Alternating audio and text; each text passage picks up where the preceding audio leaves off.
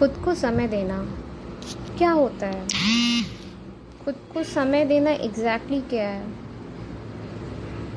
हम अगर पूछते हैं ये चीज़ किसी से भी या खुद को भी बताते तो लगता है कि कोई अपनी हॉबी जो भी है वो करना या मोबाइल पे कुछ एक्सप्लोर कर रहे हैं या टीवी में कोई नया प्रोग्राम या नई मूवी चला दी। पर क्या वाकई में खुद को जानना या खुद को समझना या खुद को समय देना? ये सब कितना अलग है और क्या ये वाकई में ऐसा ही है कि हमें मोबाइल पे नई मूवी देख लें? या पार्क में घूमने चले जाएँ? या गाने सुन लें? या फिर कुछ कुकिंग कर लें? या डांस कर लें? या कोई भी हॉबी जो भी पसंद है वो कर लें। खुद को समय देना। खुद को समय देने का मतलब है अपने आप को स्पेस देना। समझने की ये कोशिश करना कि मैं अगर कुछ कर रही हूँ तो क्यों कर रही हूँ? कुछ अगर नहीं कर रही हूँ तो क्यों नहीं कर रही हूँ? कभी कभी हमारे जो कर्म होते हैं या एक्शन होते हैं इवन अगर एक में छोटा सा भी कर्म जो हम डेली जैसे ब्रश करना या ये भी कुछ अगर कुछ भी करते हैं कुर्सी सरकाना, कपड़े दहाना कुछ भी काम कर रहे हैं। हर एक काम में, क्योंकि हम इतने सबकॉन्शियस माइंड में ये सारी चीज़ें चली गई कि हम इन सब चीज़ों के बारे में अब कुछ सोचते ही नहीं हैं। कभी सोचा है कि ब्रश कर रहे हैं, हम, हमारी डेली आदत हो गई है। कभी अब ऐसी आदत हो गई है कि नींद में भी है, सुबह उठ गए पर फिर भी नींद में है, तब भी ब्रश कर रहे हैं खड़े होके आँखें बंद करके। क्या ये? भगवान जी ने कोई रूल बना के भेजा है कि सुबह उठ के तुम्हें ब्रश करना है? नहीं। जब हम पैदा हुए, तब भी हमें ऐसा नहीं कराया गया। पर हमारे अंदर कहीं ना कहीं धीरे धीरे ये आदत ऐसी डाल दी गई कि हमारे सब कॉन्शियस माइंड में ये चला गया हो। और अब हम कभी सोचते ही नहीं कि ब्रश करना है। खुद को समय देना। कभी कभी हमारे, हम बैठे हुए और कोई भी विचार आ जाता है।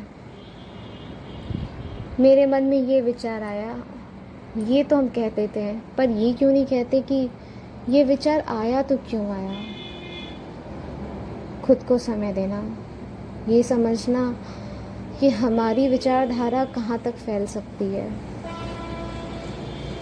खुद को समय देना, ये समझना कि हम कौन हैं? अगर मैं किसी से ये पूछूँ कि अपना इंट्रोडक्शन दो तो उस इंट्रोडक्शन में बेसिकली क्या ही बताया जाएगा? मेरा नाम ये है और मैं इस प्रोफेशन में हूँ या मैं स्टूडेंट हूँ। इस क्लास में या ये कोर्स कर रहा है, कर रही हूँ। पर क्या वाकई में ये हमारा इंट्रोडक्शन है? मुझे नहीं लगता कि ये हमारा इंट्रोडक्शन है। अगर खुद को समय देने का मतलब ये है कि हम अपने आप को स्पेस दें। कभी कभी हम बहुत परेशान होते हैं।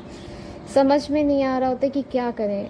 कभी कभी नेगेटिविटी इतनी ज़्यादा होती है कि हम अपने विचारों को कंट्रोल में ही नहीं कर पा रहे होते हैं।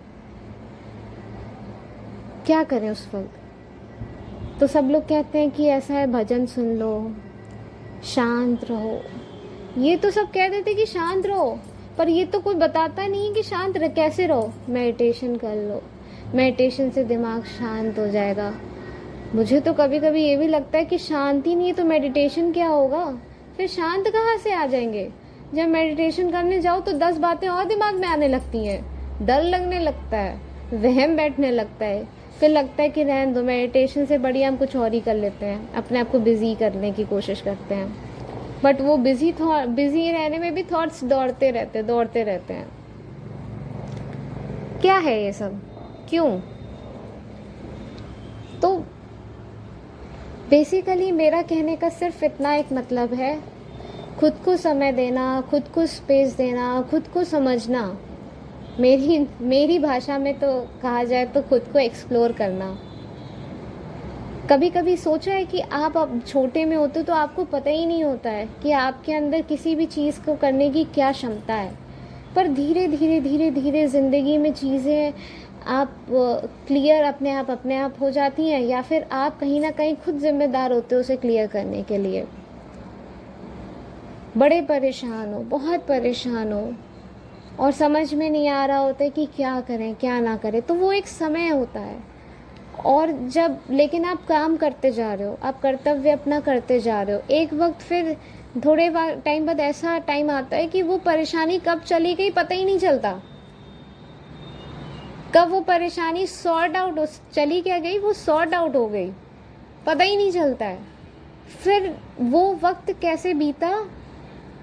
फिर लगता है कि क्या था उस वक्त और मैं कभी क्या क्या सोचती थी, ऐसा कुछ था भी नहीं और चीज़ें देखो ऐसे होने लग गई।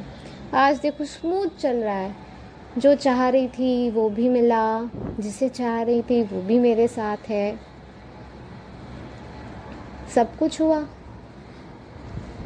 वो समय, उस समय से लेकर इस समय तक में मुझे इतना समझ में आया खुद के बारे में कि मुझे कैसे सोचना है। मुझे कैसे काम करना है। उतने दौरान मैं इतना परेशान थी। मैं, मेरा बर्न आउट स्टेज भी आया। चीखना, चिल्लाना, कभी बैठी हुई हूँ तो एकदम से चिल्ला दिया। क्यों? क्योंकि एनजाइटी इतनी ज़्यादा हो गई। रोते रोते सांस रुकने लग गई। क्योंकि एनजाइटी लेवल्स इतने बढ़ गए कि कंट्रोल ही नहीं हुए। खुद को समय देना। खुद के विचारों को समझना, ये दिमाग बहुत तेज़ होता है। तो कोशिश करें इन्हें अच्छे थॉट्स दें। इन्हें प्यारे प्यारे थॉट्स दें पॉजिटिव थॉट्स दें।